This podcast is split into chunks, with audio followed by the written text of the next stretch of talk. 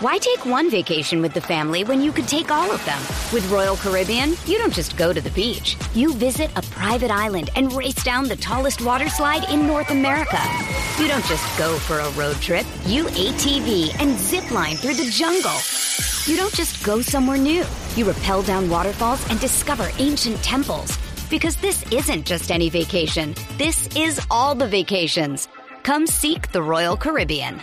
Ships Registry Bahamas. Congratulations on a great, great winter. Congratulations on a great team commitment week. I haven't seen many teams do what you guys just did just now. It's pretty damn impressive. Don't ruin it this week. Carry it over into spring football.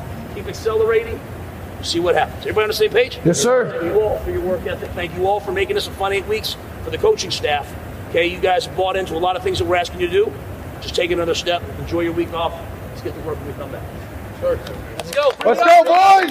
Bring it up, bring it up. Bring it up. Hey, understand that we will be the toughest, hardest working, most competitive team in the country. We all memorize that for a reason. Every team, when they play us, will understand we worked harder than them. Every week, every offseason. One better on three. One, two, three. One better. Preach it. Welcome to the Go Big Redcast, the Husker Fan Sports Show.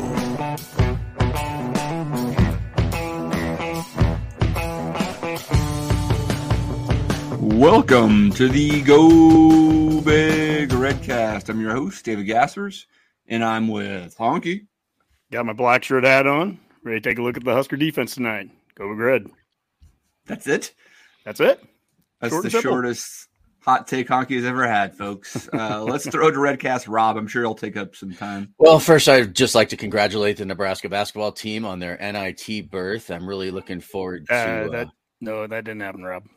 oh, well, at least we have some beautiful weather in Lincoln this week. There's going to be Husker baseball in the Haymarket, and Nope. ah, screw it. Also with Boomer. Well, I know people are upset about not making the NIT, but you know, really, if if it's too good for scrub programs like North Carolina, it's we're better than that. Yeah, so Who would have probably thought, true. Who would have thought Nebraska and UNC don't make it this year? That's crazy. Both? That's nuts. What are the odds? I'm going to have to root for Creighton. he's Oh, no. Dave. No, Well, they are No. playing in They're Denver, coming to Denver. on Friday. I know. We'll have plenty Yeah, of Blue Jay fans we here. will be Honky will together. like, oh, this feels like Omaha. Uh, we, we will be together on Friday uh, watching. So that would be. Yeah. That's right. I'm looking forward to uh, the Honkies trip out, his, his annual March Madness trip to Denver. Uh, Rob's coming down. We've got a good group of guys going out on Friday, I think. Maybe some on Thursday as well. So it should be a, should be a blast, Honk. Yeah, yeah. This will be a this will be a fun week. It's it's spring break on, on campus, and uh, so the the team gets a week off, and kind of the Redcast a little bit gets a week off too. I mean, this is right now the only show scheduled for the week at least. I don't think we have any other ones that we're gonna pop. You don't have three fan forums scheduled. no, over the no other fan forums this week. I still have one other episode that I'm trying to get scheduled, and it's just a scheduling thing. So it, it may pop up uh, quickly, but uh, we'll just we'll hold off on that until we get the the exact. Honky is like the James Brown of Nebraska podcasting. There's a lot of podcasts out there about Nebraska football, but you're the hardest working podcaster we got. Well, I appreciate that. It's fun talking to all the fans. The fan forums have been a great time, and we've got a bunch more of those planned. In fact, Dave, I guess you're setting me up here, but uh, uh, might as well go through them. We've got Connor Hayden coming up here on Wednesday, March 22nd. So next week, coming back after uh, spring ball, he has the number one football talk show on YouTube, Corn Crazed. Great show if you haven't seen that, Redcasters. Uh, next up after that, Wednesday, March 29th at 8 o'clock, Redcast Sarah, the official mom of Husker Twitter. So that'll be a fun one. After that, Monday, April 3rd at 2 p.m., throwing the bones again with Adam Carriker, uh, host of Hus- uh, Carriker Chronicles, Carriker Chro- Live. That'll be a lot of fun to, to have a form- another former Husker. We just had Cody Glenn on, um, and we've had Rob Zaska on it. Now we'll have Carriker. And then last but not least, uh, Wednesday, April 5th at 9 p.m., we'll have Brandon Kavanaugh, and he's the Huskers college football analyst with Athlon Sports. Uh, in addition to that, uh, always we're going to keep pushing this. The new Redcast store. In fact, I just had somebody tweet us out a. Um, they took a photo with one of our koozies they got on the store, and they were up in the mountains. I think probably in uh, Colorado there. So uh, use the uh, QR code there, Redcasters. We've got shirts and sweatshirts and koozies and all that good stuff. And last but not least, speaking of good stuff, Alumni Hall, two Lincoln locations, downtown 11th and P, and then South Point Pavilions by Barnes and Noble. Uh, that is a place. I mean, I just got a flag there Um, I've got a couple of hats from there this off season so far, and uh, with spring ball, spring game coming up, great place to go down and get your Husker shopping in. Yeah, Hunk, you know, you might want to pick up some extra layers for your trip out here to Denver. On Wednesday, it's 69, and then uh, then you get here, and Thursday it's supposed to snow. So it's very similar, you know. Well, I've got my Husker schmuck, so I mean, I can The schmuck, yes. I can wear that on Wednesday at least, and then uh, we'll figure out what to do after that. It's a beautiful. with your with your dress uh, trunks, right? I want That's to right. swim trunks and the and the smock. Yeah, I think Yes. that's the ticket. Uh, all right, guys. Well, let's uh, we're we're talking uh, defense, but before we do that, let's uh, get to some tweets of the week. It's Kaley Cuoco for Priceline. Ready to go to your happy place for a happy price? Well, why didn't you say so? Just download the Priceline app right now and save up to 60% on hotels. So, whether it's Cousin Kevin's Kazoo concert in Kansas City, go Kevin, or Becky's Bachelorette Bash in Bermuda, you never have to miss a trip ever again. So, download the Priceline app today. Your savings are waiting. Go to your happy place for a happy price. Go to your happy price, Priceline. All right. Well, the first tweet of the week here, and we're going to just start in some Nebraska ball, and this will pretty much be the Nebraska ball segment. Will be these two uh, items here. Uh, but the first one uh, today, Millard North alum St. Thomas, he entered into the transfer portal, and I don't know any information about him specifically. This, this isn't necessarily about him. It's more about the point of uh, what Fred did last offseason, bringing Griesel in. Uh, I think that that's something that uh, it would be great to see if we can go out and get another Nebraska kid, whether it's him. We've heard a lot about Chucky Hepburn. Uh, you know, there's rumor mill Right. things with him in Wisconsin. Imagine, imagine that because I think it's really important that we we we're going to have to hit the portal. We're going to have to have some success in recruiting here uh, for whatever kind of success we're looking for next year. But but Dave, I think this is where I really wanted to go to is the poll that we had last week and have some discussion as a group. Uh, we said with uh, whether an NIT invite comes or not, there was no doubt progress was made on the court this season with Coach Hoiberg's team. Moving forward, what are your expectations for Nebraska ball next season? Discuss. And uh, with uh, almost 1,200 votes, we had 27% say no expectations, 36% said NIT, and then 35% said NCAA. So almost exactly split there equally between between NIT and NCAA. Uh, Dave, I'll, I'll just start with you. What are your thoughts there? That's that's an intriguing poll. Um, I don't know if that's statistically valid or not, but um, it does does so show you that Nebraska's fans are split on expectations. Uh, I mean, the no expectations is those are just fans that press don't pay attention. I guess I don't know. Um, and the NIT NCAA thing. There's a difference between expecting a NCAA bid and then like then is wanting it or expecting to at least be in the discussion for it, right? Um, you know, there's a lot of things that could play out there where you don't get an NCAA bid, but you're really happy with a, a really good season. You feel like you got jobbed, right? Like Rutgers this year, I guess, Yeah. right? Um, and then, you know, I mean, obviously the alternative. So, I mean, I, I, I feel like even though I was somewhat, um, I guess, generous with my support this year with Hoiberg and, and it, it paid off for me, right? They did turn the corner and ended up winning nine conference games and getting to 500. And if uh, they could have got one more game against Minnesota there in the Big Ten tourney, we might be talking about an NIT game on the next day or two, right? But it, it didn't happen. Um, I do think that you know you have some pieces to build around. Maybe not a full team, obviously, um, but you do have a a system or approach that now you can um, apply. And I think with the transfer portal, uh, I think they've proven that they can be aggressive with that and and selective in getting players like Bandamill and Gary last year and, and guys in previous years. So they if they feel like they've got the right formula now, right? Let's go out and, and and sell that. And I think with the 1890 uh, now sub- doing the NIL package Mhm. for ba- basketball, uh, there's no reason they can't get three or four contributors, um, right? You, you don't have to get the entire team like they have the first couple of years in Yeah. the transfer portal. We don't want you just, that. no, you just need a couple. And if someone like Chucky Hepburn is out there as a point guard, literally a ready-made starting point guard for you in the Big Ten, that could be pretty compelling. I think there's others. Isaac Traudt at Virginia. I don't think it might not be at Virginia next year. I don't know about Hunter Sallis. I mean, you go down the list. There's a lot of Nebraskans that have left that may be like, yeah, you know, playing time and a great opportunity, and they're gonna have fifteen thousand people there, and I can I can get them ten or eleven wins opposed to nine like last year. Sure, you know. Yeah. Well, you know, I work I work hard on these questions on on uh, Twitter to to to phrase them in such a way that nobody can come back and give us too much crap because we get the crap on the comments on YouTube and, and everything after the show. And so to your point, Dave, you know, you took a little credit for, you know, how Hoiberg did better, but we got some crap last week for for still showing too much support to him. I uh, know, I saw that. That's we great. Didn't, we didn't make the, the, the tournament, so you know there we are. Just we're drinking Kool Aid and supporting a team that didn't make it. But look, I mean that first line is pretty pretty simple there. Whether an NIT invite comes or not, there was no doubt progress was made on the court this season.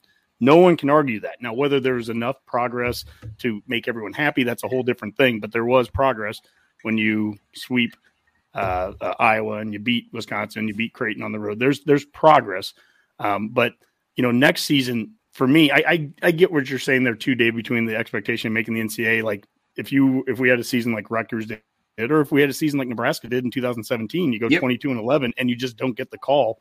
I'm not sure what more you can do. We're not UNC, who has the expectation of making the NCAA. So if they don't, they're they're going to turn down the NIT. I, I promise you, we won't turn down the NIT next season uh, if it uh, if it is offered. Yeah. Yep. I agree. I mean, I just feel like, I mean, I'll have the expectation that depending on who they get from the portal, I, I think I'll be looking to, hey, let's let's make the tournament this, next year, right? Will, will, will we get there or not? I don't know. Well, I Rob, posted, uh, y- well, I you- posted you- one other thing, and this does go to Rob because he Yeah. responded to it. Fire. Um, I was like, uh, it was after the Purdue win yesterday. I just tweeted out, you know, hey, Hoiberg, all you need to do is just recruit a seven foot four center that can dominate on both sides of the, the court, and you're golden. So just do that. Just get that seven foot four dominant center. And uh, Rob, you did respond that we were going after a seven foot one guy. So uh, you know, not quite seven four, but but John John. Bull. I think we talked about him last week or Yep. week- yeah. and- Yeah. I would take a six ten guy that can. but can we haven't floor. we haven't offered him yet, which is a little bit confusing to me. If you go down the list of his offers on like twenty four seven and a couple other sites, because I've been kind of tracking that, we still haven't offered him, even though we made a visit. So, and was that an official visit or unofficial? I I have I'm not no quite sure idea. how I wouldn't worry works. about it too much. I mean, I think that's so much influx. I mean, there's going to be so many players entering the portal. We think the, the football transfer portal is crazy. I mean, it's just going to be nuts um, as as these teams, um, you know, seasons end here. So Yeah, Kevin's I- point I right there was a good one. And Dave Feit, who's been on the show before with the fan forum, he wrote something today on SI that I thought was really good. And it was the same thing basically that Kevin's comment there was, which is, you know, Hoiberg's got to make the post postseason next season. That's just that's the non-negotiable. You can't be in year five and not making it. Um, that just that has to happen, I think. And so whether it's the NIT or the NCAA, hopefully it's the NCAA, but uh, we have to have some standards as a as a program. And and it's been four four long seasons, but this year did you felt like we started to turn the corner. We did start to beat some teams that we hadn't been beating, um, and uh, you know I'm I'm a, I'm genuinely looking forward to it. I, I think we have enough pieces. Got to keep Lawrence. Got to you know, yeah, Ken. Uh, Got to keep Lawrence. You know, if they can get Tominaga back, that would be a huge plus. Yep. But but you do start to have some pieces of the puzzle that you are returning, and that's something that we've been just missing. It seems like every other year we're constantly starting over. I don't feel that way next year. Yep, fair enough. Yeah. All right. right. And the last tweet of the week gets us into what will be our main discussion of the night, which is football and defense. But uh, there was a, uh, there an article that was written by Brady Oltmans in uh, the Hail Varsity, and it was just about uh, Tony White. It was about the defense and some of the things he's doing. It talked about uh, the three defensive coaches that he's brought in, the new analysts and and quality control guys. I wanted to read this here. Um, while White didn't hire his position coaches, he brought in familiar analysts. Kevin McGarry is a senior defensive analyst at Nebraska following coaching stops with White at Syracuse and San Diego State. The two worked together at San Diego State for nine years. McGarry has over three decades of experience in college coaching, mostly in various defensive roles. He's established in the coaching circles and has bona fides, and his bona fides were welcomed. White hired two young assistants, and Josh Bringwell and Jack Potenza. Bringwell is a defensive analyst uh, after the two worked together in Syracuse. Before that, Bringwell was a student assistant coach at San Diego State. Potenza served as a graduate assistant coach on White's defense at, at Syracuse. Potenza is a defensive quality control coach at Nebraska and will specialize on the line after three seasons at Syracuse. So, as we go through this on the defense, um, they they made a point last week to talk about, and we even have a video of Coach Rhule talking about it. They made a point to say that these coaches haven't worked together. White didn't hire these defensive assistants, the actual assistant coaches, but that you know he was able to bring in these three guys that can help him with some of the transition, and and uh, I, think that's a, a good place to start from. Why take one vacation with the family when you could take all of them? With Royal Caribbean, you don't just go to the beach. You visit a private island and race down the tallest water slide in North America. You don't just go for a road trip. You ATV and zip line through the jungle. You don't just go somewhere new. You rappel down waterfalls and discover ancient temples. Because this isn't just any vacation. This is all the vacations. Come seek the Royal Caribbean. Ships Registry Bahamas. It's time to throw the bones. And we're throwing the bones here where we're going to do our defensive breakdown for spring practice. Uh, and uh, here's our coaching staff, Honky. Yeah, so basically, just kind of a, a piggyback off of what we, what we just talked about there. Get my head away from the uh, Hurrdat uh, logo over me. no, no, no. Just keep it right over your head. It's fine. Yeah, here we go. We'll just go like this here. So. kind of like that, actually. Uh, at defense coordinator, we have Tony White on the D line, Terrance Knighton, uh, linebackers, Rob Dvoracek. Secondary is Evan Cooper, and then the three guys that we just talked about, Kevin McGarry is the senior defensive analyst, Josh Bringwell is the defensive quality control, and Jack Potenza is the other defensive quality control. And then we're also going to discuss uh, special teams tonight. So we have Ed Foley there, the special teams coach, and Josh Martin is the special teams analyst. Just like last week, uh, for anyone that's going to be listening here, watching it on YouTube, we'll divide this up into segments of just position. We'll also do one of all the position groups together, one big video of that. And the players that are listed, just to, I'm going to say it here, and I know we're still going to get responses on YouTube and, and Twitter and all that. And we're only going over scholarship guys right now. That's because there's 100 plus scholarship players on the team. So that's more than enough to discuss. But yes, we absolutely believe that there are going to be walk ons that will play roles on this team, walk ons that will find their way into scholarships once the season gets going. But for right now, for the purpose of what we're doing today, heading into spring ball next week, uh, we're just looking at the scholarship players right now. Boomer, did you get that? Honky saying that Rhule is cutting the walk on program. That's right. Yep, that's, that's what I took away from that. Gone. So, yep. Yep. It's completely gone. Yes. He's cutting tradition. NFL sized roster. That's what he wants. So. Black Yep, shirts are yep. gone. This is this is over. We don't even need 85 scholarships. We don't need 53. We need to manage manage the roster. and with that, we're going to go with All defensive line here first to start off with. And just like last week, again, I'll read down from top to bottom, starting with the seniors. And Stephen Wynn Jr., uh, senior 6'3, 305, the transfer from a year ago from Alabama. Uh, Nash Hutmacher, uh, junior 6'4, 330, but he's been in the program now for four or five years. Uh, Ty Robinson, another junior, 6'6, 310. Ru'Quan Buckley, sophomore, 6'6, 290. Elijah Jeudy, Jeudy, a sophomore, 6'3", 300. He's the transfer from uh, A&M this offseason. Vincent Carroll Jackson, freshman, 6'5", 270. Rob, you talked with him, oh, month, month and a half ago. He was on the Redcast. Uh, Sua Lefotu, freshman, 6'4", 300 from California. Cameron Lenhart, a freshman, 6'3", 245, and he's on campus right now. And then Riley Van Poppel, freshman, 6'5", 275 from Texas. So uh, I guess I'll, I'll kind of start with you, Dave, as you see that list. I mean, what are your thoughts? Yeah, well, uh, Nash Hutmacher has been here long enough that you get his name right. Mm-hmm. That's good. I mean, that's yeah, absolutely. Hut Nashmacher, yeah. um, you know, I mean, it, it looks a little thin, right? With especially with experience. You like Ty Robinson's been there for a while. I think Nash still has the potential, and, and we've seen him play more and more. Stephen Wynn with a full year in the system and with you know offseason conditioning, et cetera, uh, hopefully can um, play a larger role. I mean, I think they're high on Ru'Quan Buckley. I think they they aggressively went after Elijah Jeudy, so maybe they can make immediate contributions. I think the freshmen, um, you know, I would think are probably freshmen that aren't going to see too much. So that really tells me that they're a little thin on depth, um, and and they still may go get um, another guy in the portal after spring ball. Mm-hmm. Yeah, the three three five that they're running.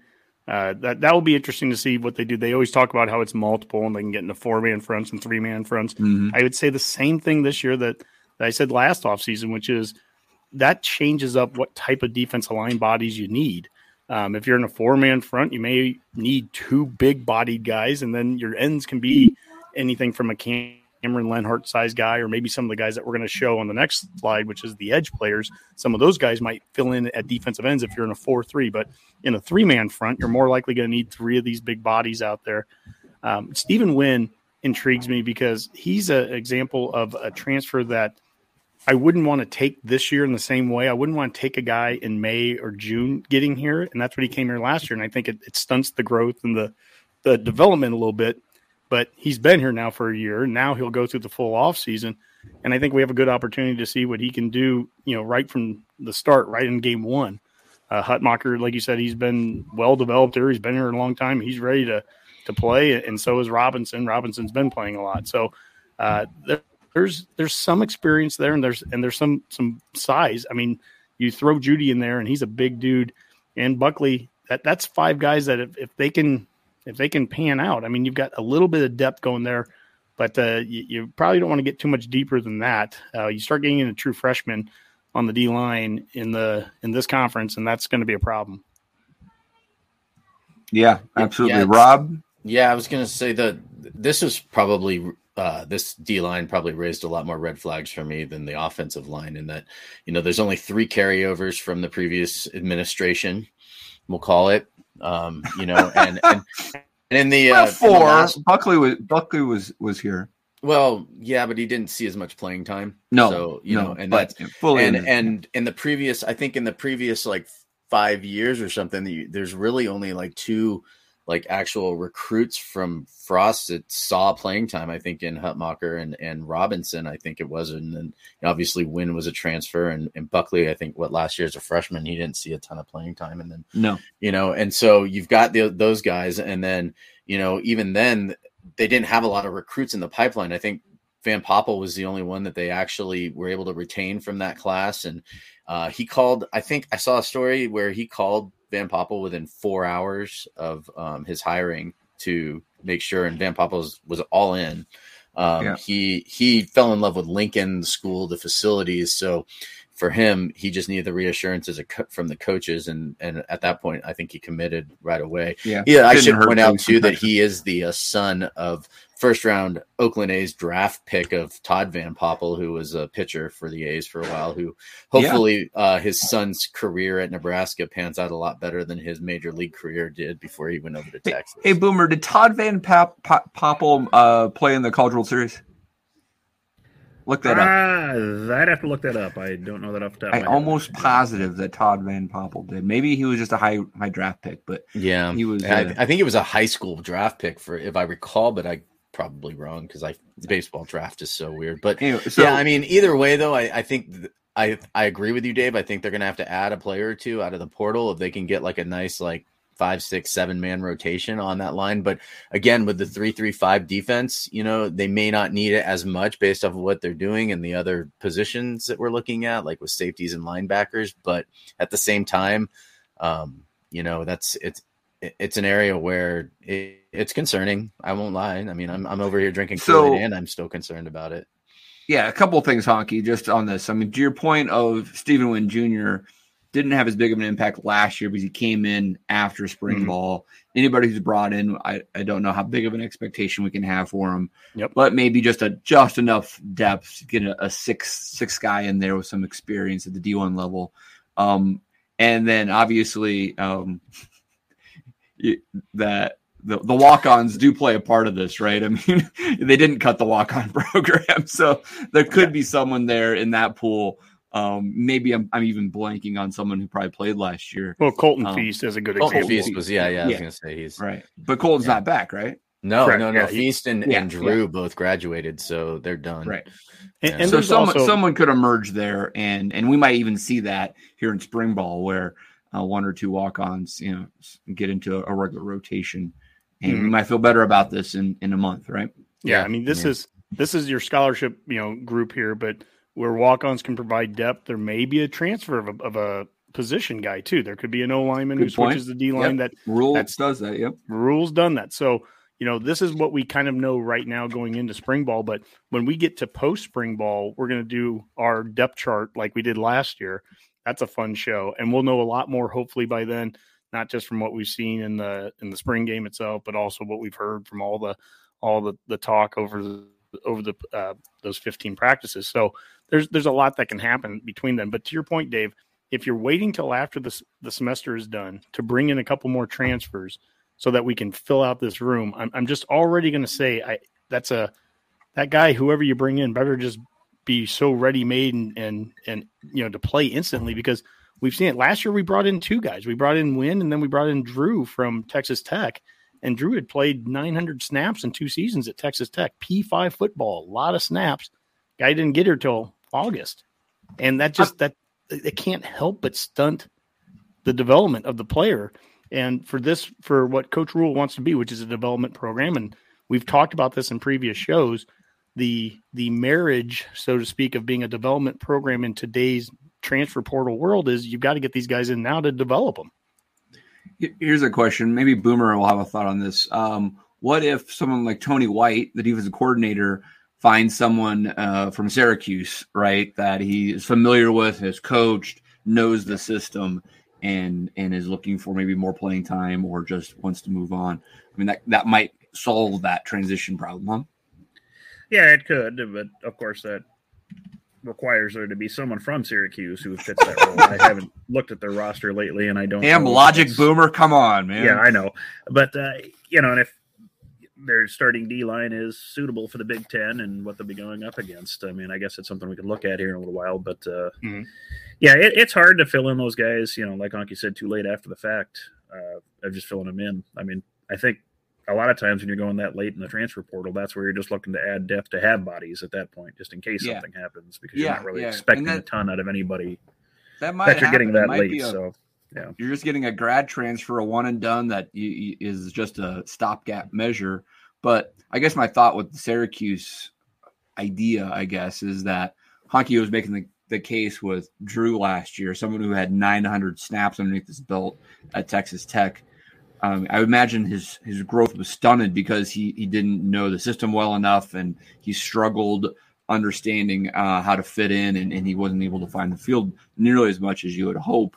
If someone knows Tony White's defense well enough that they can fit in, even if they are maybe a little undersized or not quite up to Big Ten standards, um, at least he knows the system and maybe can can fill that depth, right? That'd, that'd yeah, and, and I suppose it also kind of depends what Tony White feels he can actually fully institute in year one, you know, with sure. the players he's got. He may not be able to go all out and do exactly what he wants to do. He's going to have to kind of mesh the system for what they have. I mean, so, you know, is one player going to be the difference between, you know, the system he really wants and, you know, working with what we've got? I don't know. So that remains to be seen, I think. So mm. definitely, well, two, the D line is definitely a work in progress. So. Two players for the spring bowl that I'm very interested in is the transfer Jeudy from Texas A&M. I mean, yeah. that's a big guy that's a guy that you know the upside can be very up on him. So I mean, he, he might be one of those dudes that is starting for you next year. You don't you don't know, and he has the whole off season to, to get there. And the other guy is Cameron Leonard, who is here early. So you know he had he was in the All American games in high school. He was a you know a, a high recruit. Uh, he's listed six three two forty five. I don't know if that's his exact size right now. That's just what I saw listed. So yeah. um, my guess is you know he's gonna if he's gonna be playing D line, he's gonna need to be a bit heavier than that. But uh, you know, this is a it's a good starting point, I think. And then when you start to add in some of the walk-ons and and uh, we get the development going over the spring, it'll be fun to see where this D line's at uh, towards the end of it. So let's move on. And the next spot here, the edge. Again, some of this sometimes I think these guys there could be some overlap. There might be a time where an edge guy, a big edge guy, could line up as a D end in a in a certain set or two. We saw that last year at times with a, a guy like Ochaun or a guy like uh, Garrett Nelson would have hand in the turf and down, but sometimes they'd be stand up as well. Uh, as we look at the edge roster here, we have MJ Sherman, a junior, 6'3, 250. He's a transfer from Georgia, one of the three that we've had. Chief Borders, a sophomore, 6'4, 240, transfer from Florida. Jamari Butler, sophomore, 6'5, 245, and he had went into the to the mm-hmm. transfer portal, and he's one of the guys that took his name back out, and I'm, I'm glad he did. Uh, we could use the depth from him. I think he's he's been developed in the last couple years. He's getting starting to get ready. I mean, you saw him last year on a few times on the field that he was uh, he, there was a there was a sparkle with him, and uh, let's see what he can do here now going into year three. Blaise Gunnerson, another big guy, 6'6", 250. So just looking at those top four guys there, everyone's between 240 and 250. They're all 6'3 to 6'6. There's some size there.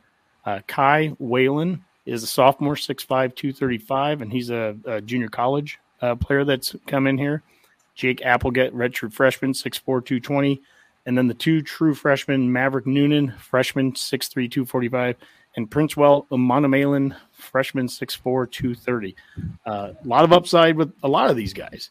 But, uh, you know, uh, it, we'll start at the top there. Those are the guys that are really the ones that you're going to be expecting to, to play the biggest roles, those top four. And, uh, and we'll kind of see where that goes. Dave? Yeah, wow. I mean, a bunch of names that um, didn't play that much uh, or weren't on the roster last year, right? I mean, yep. with with Ochaun and and et cetera, not not here Nelson. Tannor. So I mean, Jimari Butler is the the one name that that sticks out. Yeah, um, of someone who was really showing last year, and and you're right. We're glad that he took his name out of that transfer portal. Um, you know, Blaise Gunnerson's been a name that you know highly recruited. Everybody was excited that we got him out of Iowa and um, hasn't really shown much. But I mean, he did start to play a little bit more last year as well, so he could make a big jump. I think this is where I would look at, even whether it's someone like Butler or Gunnerson or some of these transfers who they brought in specifically, is but didn't play that much, you know, like Chief Borders, for example, and saying like, are they going to make a big jump because of the change in, in coaching philosophy and, and approach, all those type of things, right? Mm-hmm. Um, you're looking for at least one or two of these guys to make a big jump because they just there's not a lot of folks here that have had a lot of on-field production. Yeah, and again, I'm going to say the same thing. I don't mean to be a broken record here, but you know, we brought in Ochaun last year, and Ochaun was the top transfer of the transfer portal but we got him in here in June.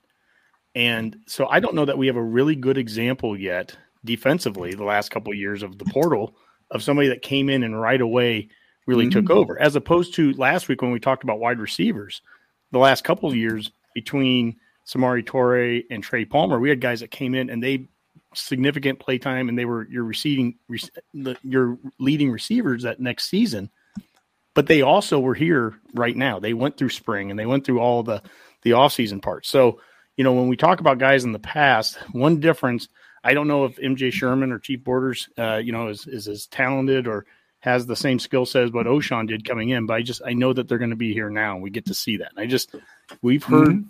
we've heard Coach Rhule talk multiple times about the importance of practice. It's the most important thing to him. And that's part of the development. I don't know how you can get better and get developed if you're not there at practice. And that's what all these guys that we're talking about, these transfers, they're all here right now.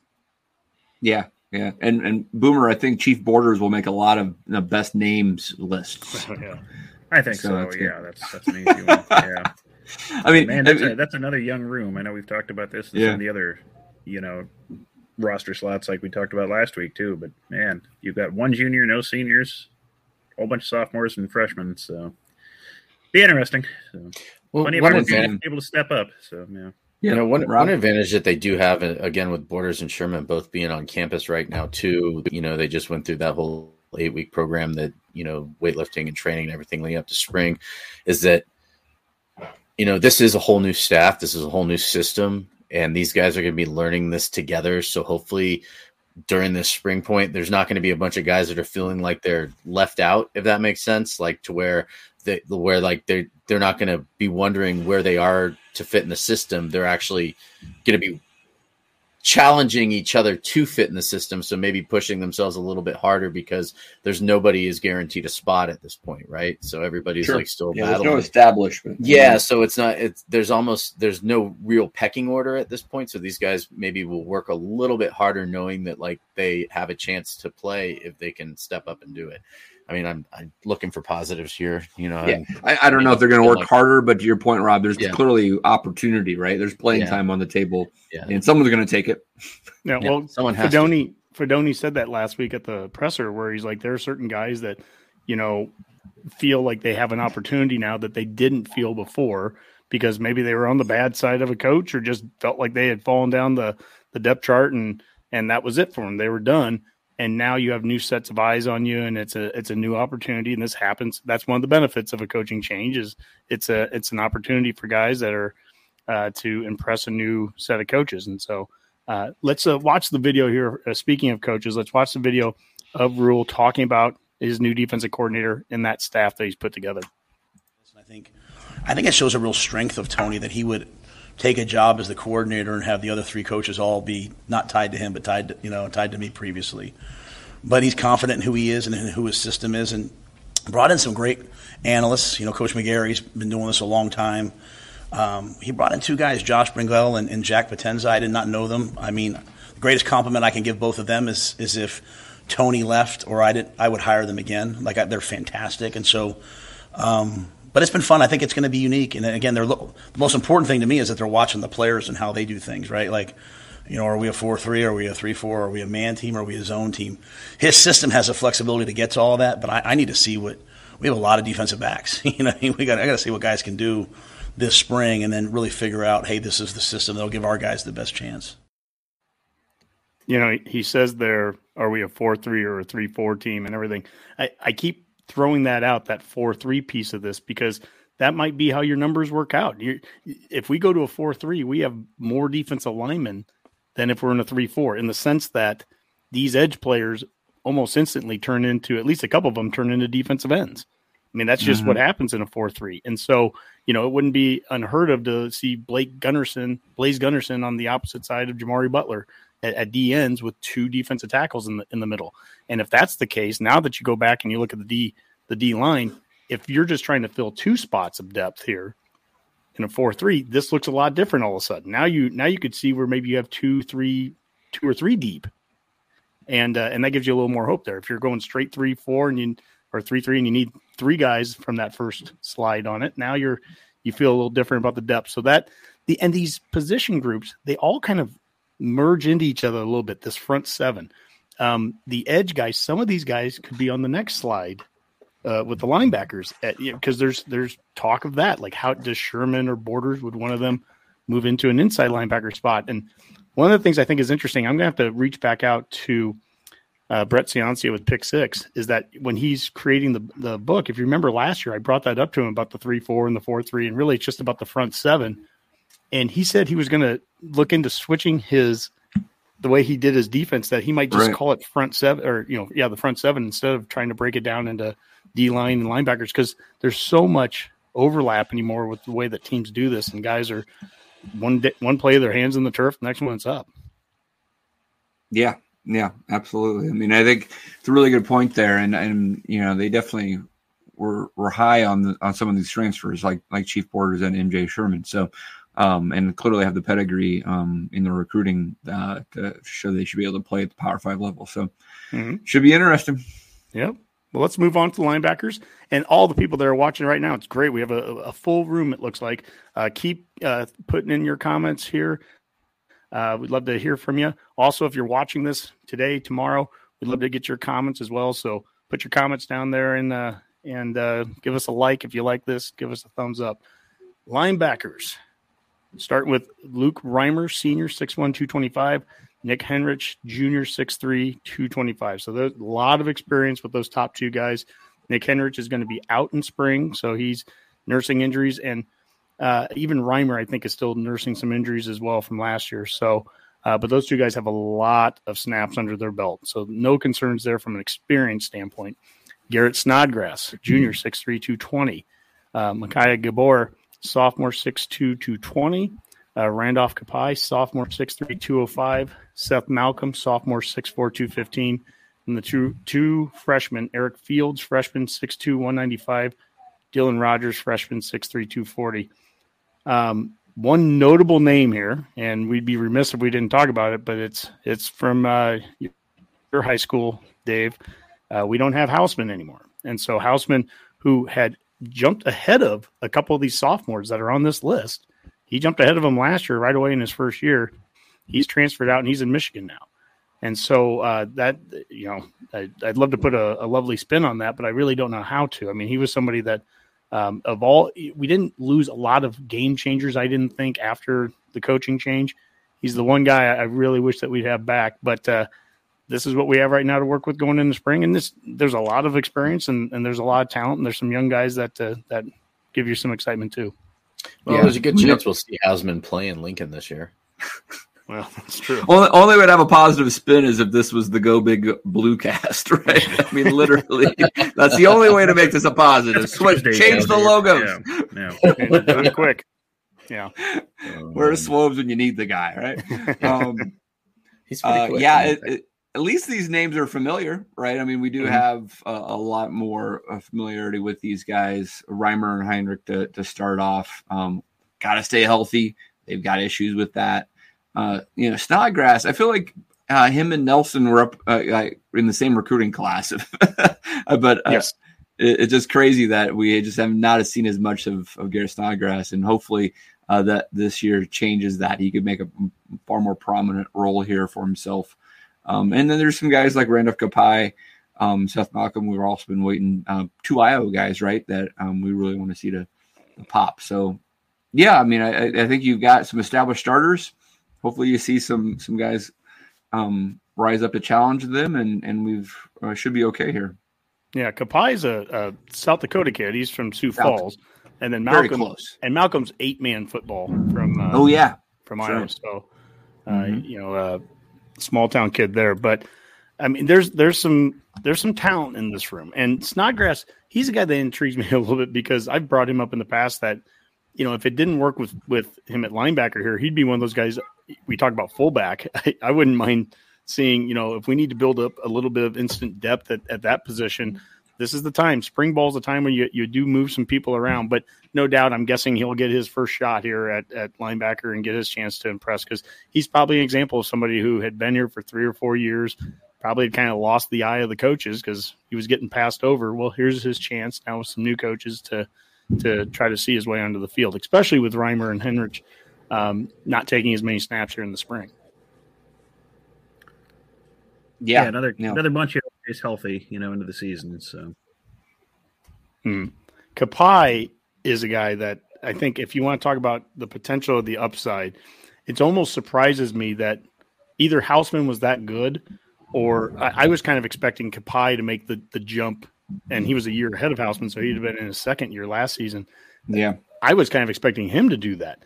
Um, but look, I mean, if it takes him three years, if if this year he plays at a level of what Hausman was playing a year ago, that would be that would be a huge addition to this group. I mean, there's um, and again, if you're playing a four three, if you're playing a three four, this changes how guys are lined up and everything too. So um, alignment can change the look of this room quite a bit too, depending on where guys are are, are playing.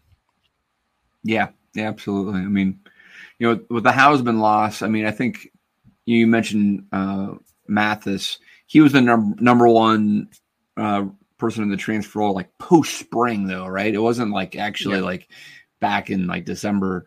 Um, it that's what Hausman was. He was like one or two in the portal, like when everybody was in, right? And so Yep. uh, that's uh, how how much his recruiting profile changed in one year playing at Nebraska. But to your point, I mean, I, I think these guys have have the maturity and and potentially some at least the practice experience that they could flash in the same way.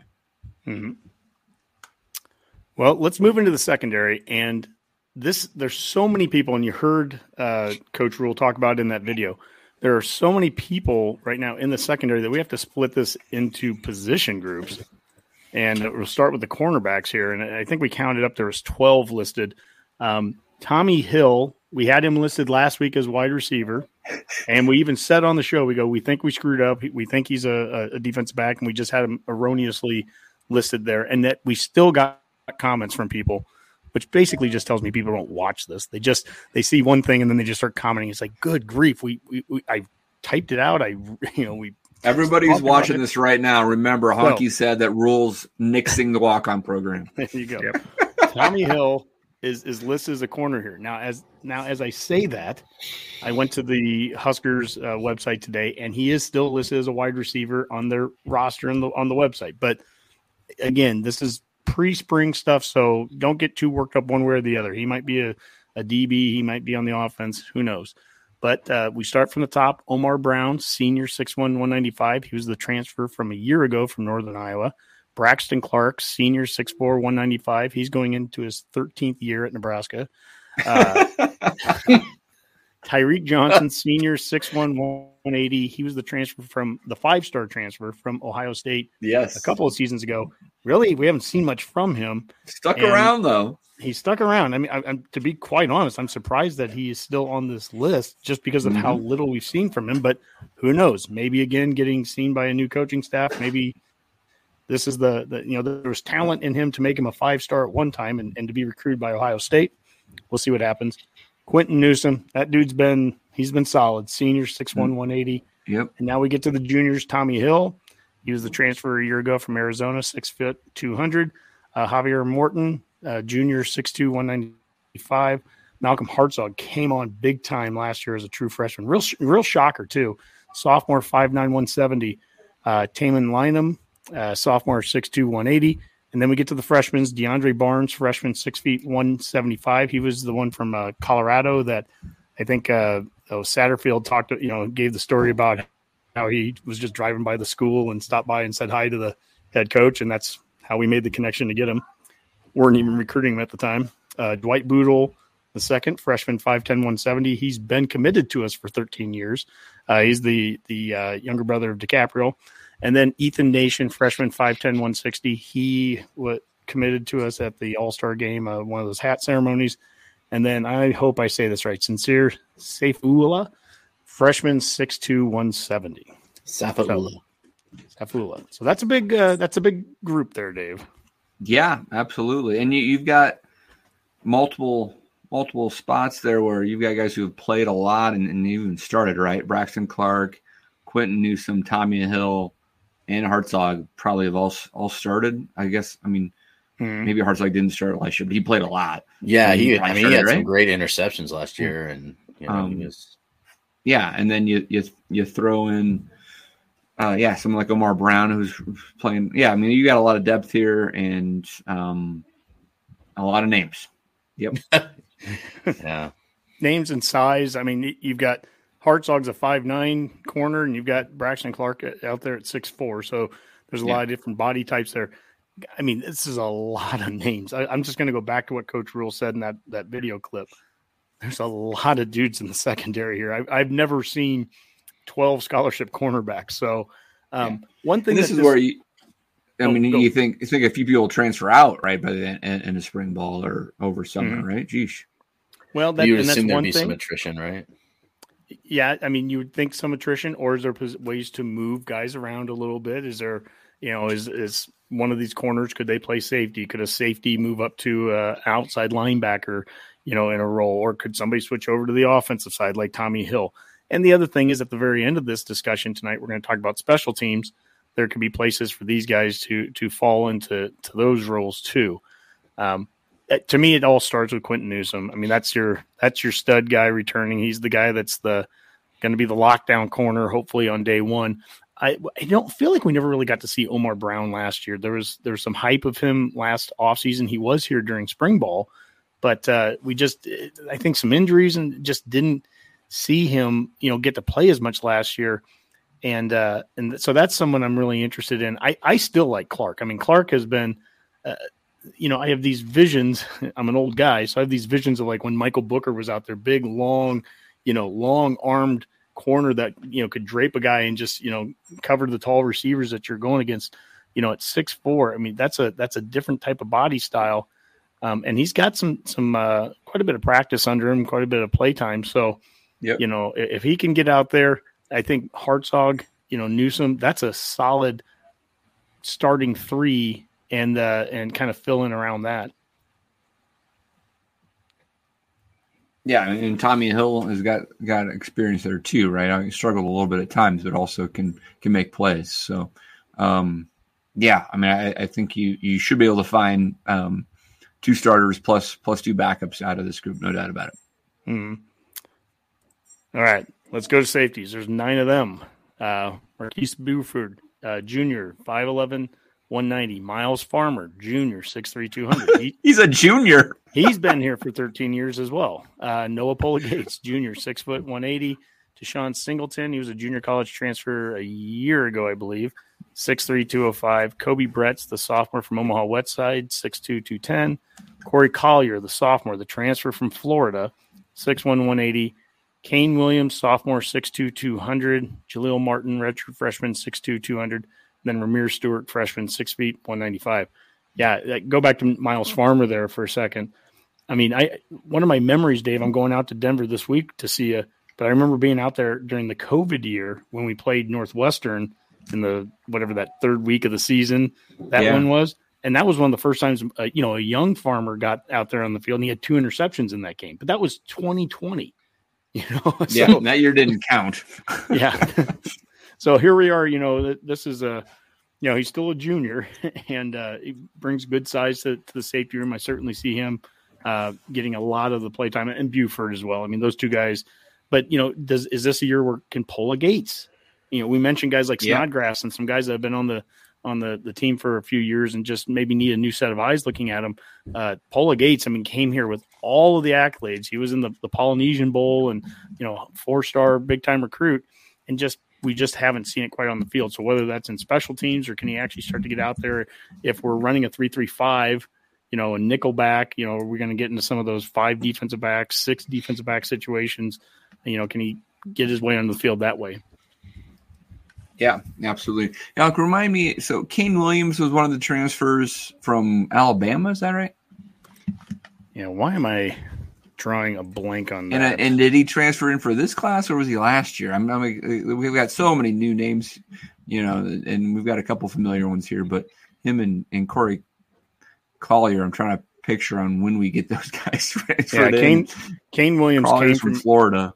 Yeah, he came from uh, um, Alabama, and in 2022 he did not play. He was a redshirt freshman. Okay, so that was from last year's coaching staff. And Corey Collier is this year's coaching staff and from, From Florida. Florida. Yes. Okay. Yeah. So we I have think three. Collier's an interesting guy too because I think um, I think Rhule was actually recruiting him in high school back in like 2019, which you know before when he before he went over to the Oh, Panthers. was at Baylor. So then, Gotcha. like as soon as as soon as he s- entered the transfer portal, he was almost he was like a Husker almost immediately. So it's um, Gotcha. we got a bunch of offers, but I, so that's an int- I, for me that's interesting because he's a sophomore, but I also wouldn't be surprised if he if we saw him get playing time because he's a guy that Rhule's been watching for a long time. If that makes sense. Mm-hmm. you know, a guy that I'm keeping my eye on, and I'm a big in-state kid, uh, Koby Bretz, Omaha West Side, and you know he was there the same year when, and I've already my brain is going blank. The guy that went to Oregon from Omaha West Side, the defensive back, Dickerson. Dickerson, yeah, Avante Dickerson. He was the big four-star kid. Well, that same year that we didn't get Dickerson, we got Bretz out of the same secondary. But Bretz comes with some more size. Obviously, he's playing safety, and uh, you know, bigger kid like that. I mean, it'll be interesting to see him if he gets some some play time out there, especially in those early games uh, against Northern Illinois, against Louisiana Tech. If we can get some of these guys out there, uh, there's opportunities I think for some of those young guys to to get a few snaps. But again, if it's not on defense, it's going to be special teams. How do they get some of these young guys onto the field early? I think you're going to see it there uh, with, with special teams. Yep, makes sense. And heck, maybe some of them can play basketball. Well, Oh boy. well, let's get to special teams. We've talked enough about There's that. Boomer's slide right here. Boomer, here's your slide. Now, That's now right. the reality is this slide looks looks light on names because we're only talking about the specialists that would be on it. But literally, what we just went through, all these previous slides, like we said, how many countless number of those guys are going to find their way on the punt teams and kickoff teams and kickoff returns, and and some of those DBs are going to be returning kicks and returning punts. You know, so that's that's an opportunity. But specifically to this right now, this roster, these are the four guys that are specialists. And we have Marco Marco Ortiz, senior deep snapper, transfer from Florida. Timmy Bleekrode is the junior kicker, so he came here mm-hmm. last season. Brian Buschini, uh, junior punter, he was from Montana uh, a year ago, and then Tristan Alvano, the the true freshman kicker from Omaha West Side. Uh, normally, as they said, they wouldn't normally have two kickers on scholarship at the same time, but uh, Alvano is a potentially a, a generational, once in a generation kind of in-state kicker for sure. Um, He Mhm. was just outstanding at West Side, and uh, to me, he was a non-negotiable. You had to go out and get him, so I'm glad that they did. Yeah, and I, I you can't really have any complaints with uh with the specialists that we have here. I mean, you got a couple with experience, which is good. You know, Alvano, like you said, has all the potential in the world as that home state kid. So you know, politically, you you had to give him that offer, and then and you mentioned it. Just this is a place for opportunities for lots of people to get playing time. Now, uh, you know, we've heard it spoken of already, you know, we've flogged that Aquatic Equine many times about how important special teams is when it comes to needing game changing plays. And you know, Rhule and Foley have talked about that. That's something big they they're really focusing on this year because our our special teams efficiency has been crap. You know, in terms of Yeah. especially return game, it's been uh, awful for years. And I think you know Mhm. you'll see guys work themselves into it, but I think they're gonna you'll see guys a good chance of players like Billy Kemp who've returned you know punts in the past. Yeah. I think you're Yep. likely Yeah. to see him probably starting the season. And it's a good spot for Tommi Hill to maybe Yep. you know get some kickoff returns and yeah, we've got a lot of running backs still on the roster. You know, it's an opportunity for some of them to, you know, fill in in those spots too. So, but yeah, it's it's going to be an opportunity for people who really want to go out and make a name for themselves. We've got some experience on on the return game, and for the love of God, if you could just not have to fair catch every one of them and just go forward for a few yards, that'll be a nice, nice positive for the season. Well, one one other thing I want to highlight. I'm going to go back for a second to the coaching staff. You know, there was a there was a season not too long ago where that special teams analyst was what we had, and that was it. And here we have Ed Foley, who's you know uh, quickly in- ingratiating himself to, to Husker Nation. Uh, people like him a lot here. He's a, he's a you know kind of a boisterous guy, and he's been around going to all these different uh, schools. He fits in well. he fits in really well. So he's our special teams coordinator, but we also have Josh Martin, a special teams analyst. So to there's definitely more. Uh, you would definitely look at this and say that there's more of an emphasis being put, at least from just a, a bodies getting guys out there. Uh, you know, Boomer, go back to you've talked about this before. It starts with the the emph- the emphasis and practice on this. What do you put onto it? And having two guys dedicated to that, and then what Coach Rhule's talked about that. I mean, what does that make you feel going into spring ball that the that they're going to take this serious and and really treat this like the, the third element of, of the football team? Yeah, I think we've seen it from prior regimes, you know, without naming names. That you know, I think they've said they pay attention to it, but clearly the results show they weren't, or they certainly weren't giving it the focus they. It, it was hard to hide at times. That's for sure. It certain. was, yeah, very much so, and, and that's been the case for a while. It seems here, and again, you know, we mentioned before, special teams isn't the sexy thing people like to talk about. You know, no one loves talking special teams. You know, punting, punt returns, things like that. But No, you do. You love I talking. do, yeah, because it's a huge part of the game, and it's it's forgotten and misunderstood and underappreciated. And you know, when it works, that you know, when you don't have to talk about it, that's great because it's working. You know, and that's what Mhm. that's what you want it to be. You know, Boomer, And- remind me. Uh, Bleekrode uh, was kicking for us last year. Who else was also a place kicker? Did we have somebody, a kickoff specialist? Why, why am I thinking there's one other name that yeah, gosh, was I somebody mean, else kicking like last year? a bunch of walk-ons? Yeah, we had people all over the place. Yeah, Scholarship. But Bleekrode is established, but uh, uh, we, we got a comment there from uh, our friend of the of the show, Eric Francis, I think, saying that you know he thinks Alvano is going to win the starting job by by August. Uh, That should be interesting. yeah, it, it it'll be a good opportunity, I think, for both of them to see what they can do. And Tal, if you're kicking them out of the end zone every you know every kickoff, that's what you want. You give that person the job. So- You know, I'll, I'll make a comparison. It's a weird comparison, but I'm going to make one. We talked about Hoiberg earlier, and that this this season, you know, it hasn't been a success. We didn't we didn't get it to the postseason, but it was better. At least it was better than what we'd seen in previous years. Last year's special teams, there's still some bad memories of onside kicks and some weird things, but for the most part, I mean, if you had to grade it compared to some of the absolute disasters that we had in the years prior, we at least started to make a 30 yard field goal again. You know, we started to do some some fairly normal things. And really, Buschini, of all the guys, I mean, that's really important to have him back. I mean, he he changed the field for us. And and he was punting like a Big Ten punter was last year. And that that was instantaneously noticeable on the field and played a big role for us. So I, I see a lot of benefit there. The Marco Ortiz one is interesting to me, the deep snapper.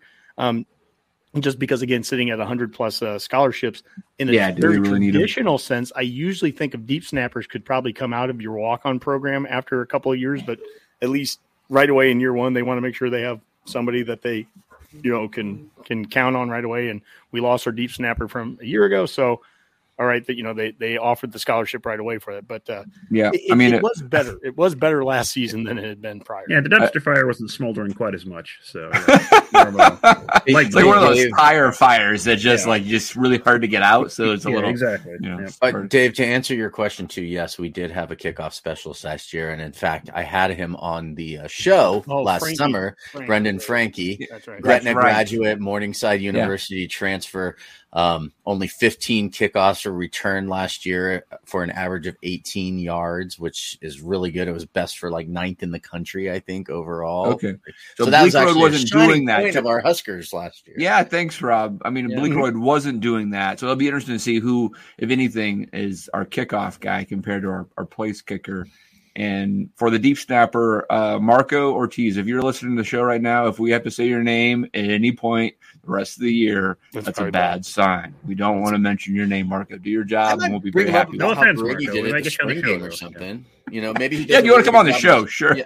if, if we have him on the like the spring game, if he does a really good job, it's something we notice how well it's being a deep snapper is. You know, like whatever we can bring it up, but Speaking other of deep, than that, speaking of deep snapper, Damian Jackson, the the former Husker who uh, the Navy SEAL that uh, he went to Buffalo last year, and now he's he's uh, he's actually working out. I think I think I read that he was working out even in Nebraska this offseason, trying to get into the pros to be a, st- a deep snapper. He's 30 years old, and but if you can.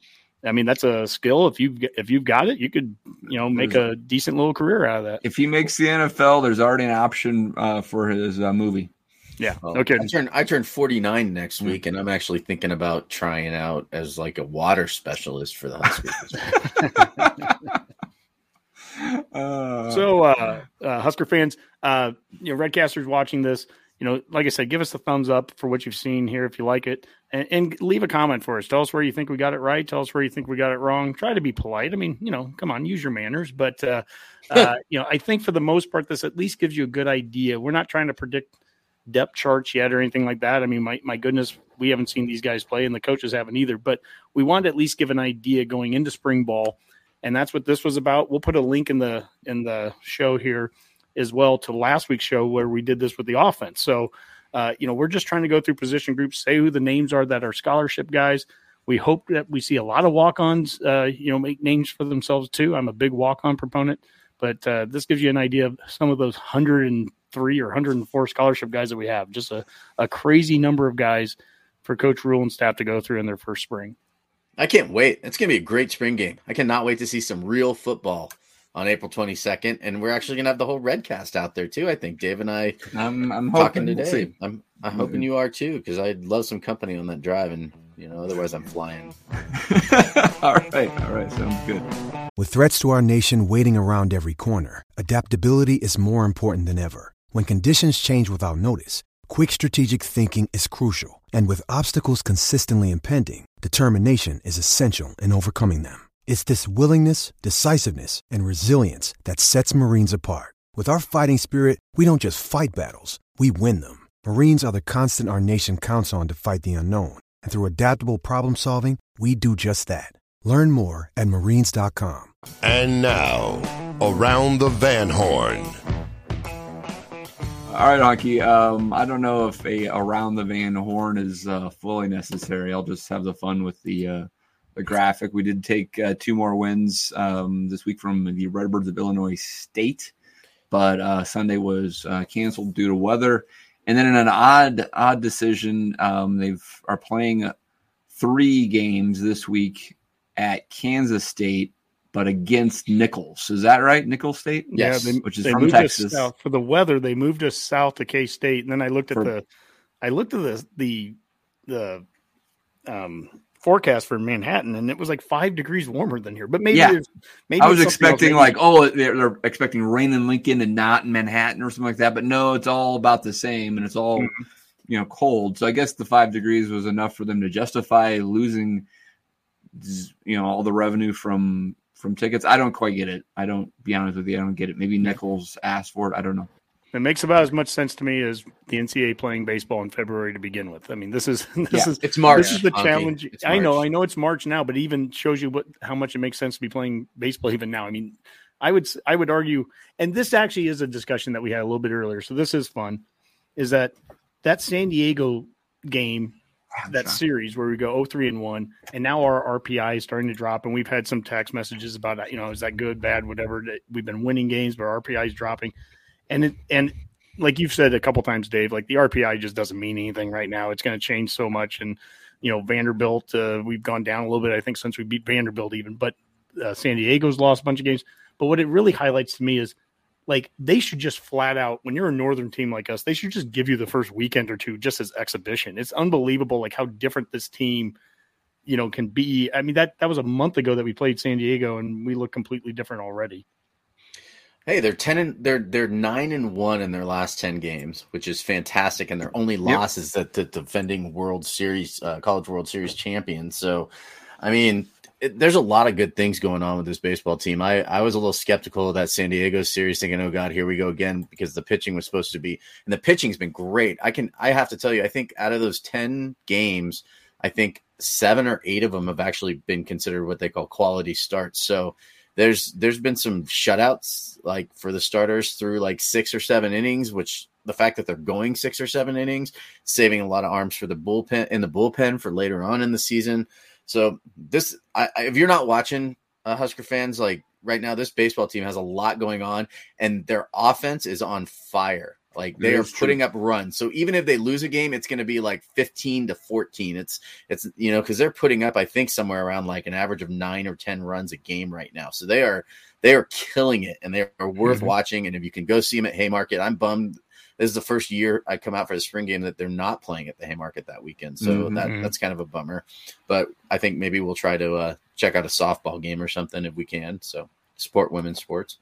But yeah, it's uh, it's an exciting game team to watch, and uh, it'll be interesting to see how well they do because the only team in the Big Ten that's ranked right now is Iowa, and we all know how we've been playing against Iowa lately. So hopefully we'll be able to win some against them. There's plenty of Big Ten teams there that are probably um, will be um, worthy opponents, and you know, I mean, San Diego. I'm, I am surprised that they have uh, gone on a on a losing streak here, but I mean, I, I'm just looking at their their uh, um, schedule. You know, they lost to UC Irvine, which is a solid program.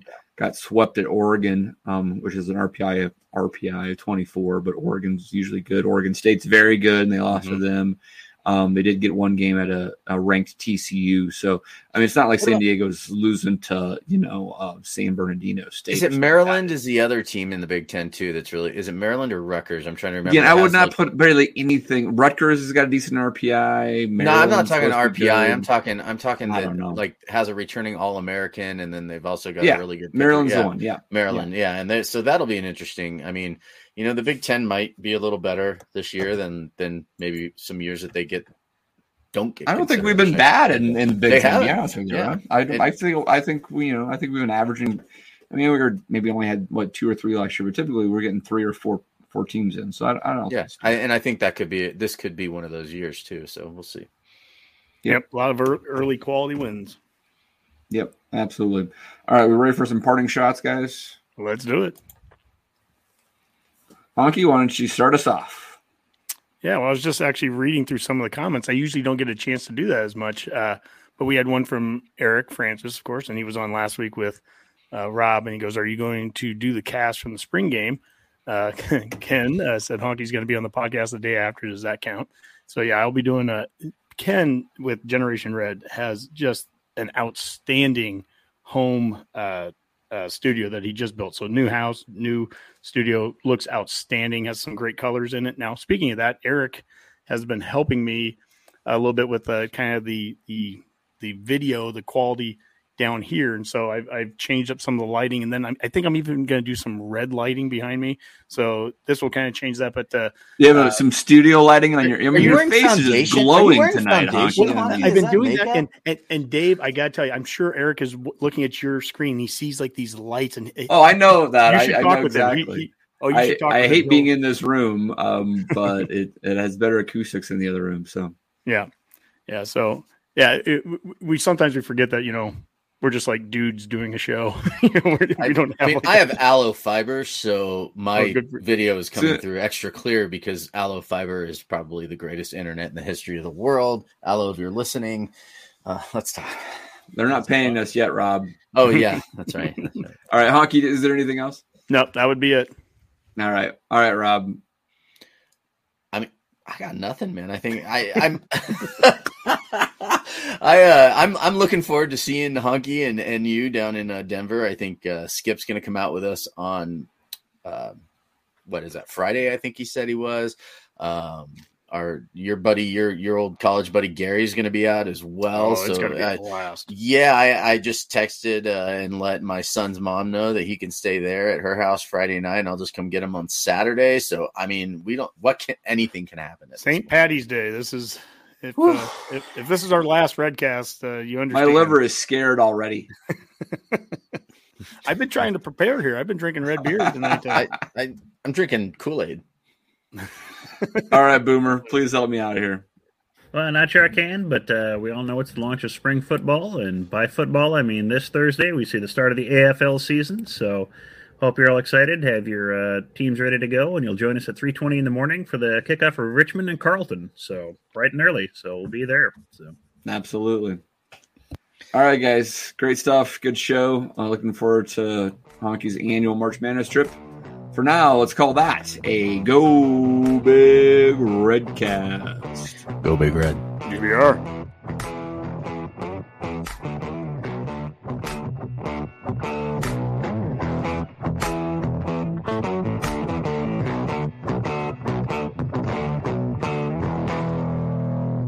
Hurrdat Sports Network production.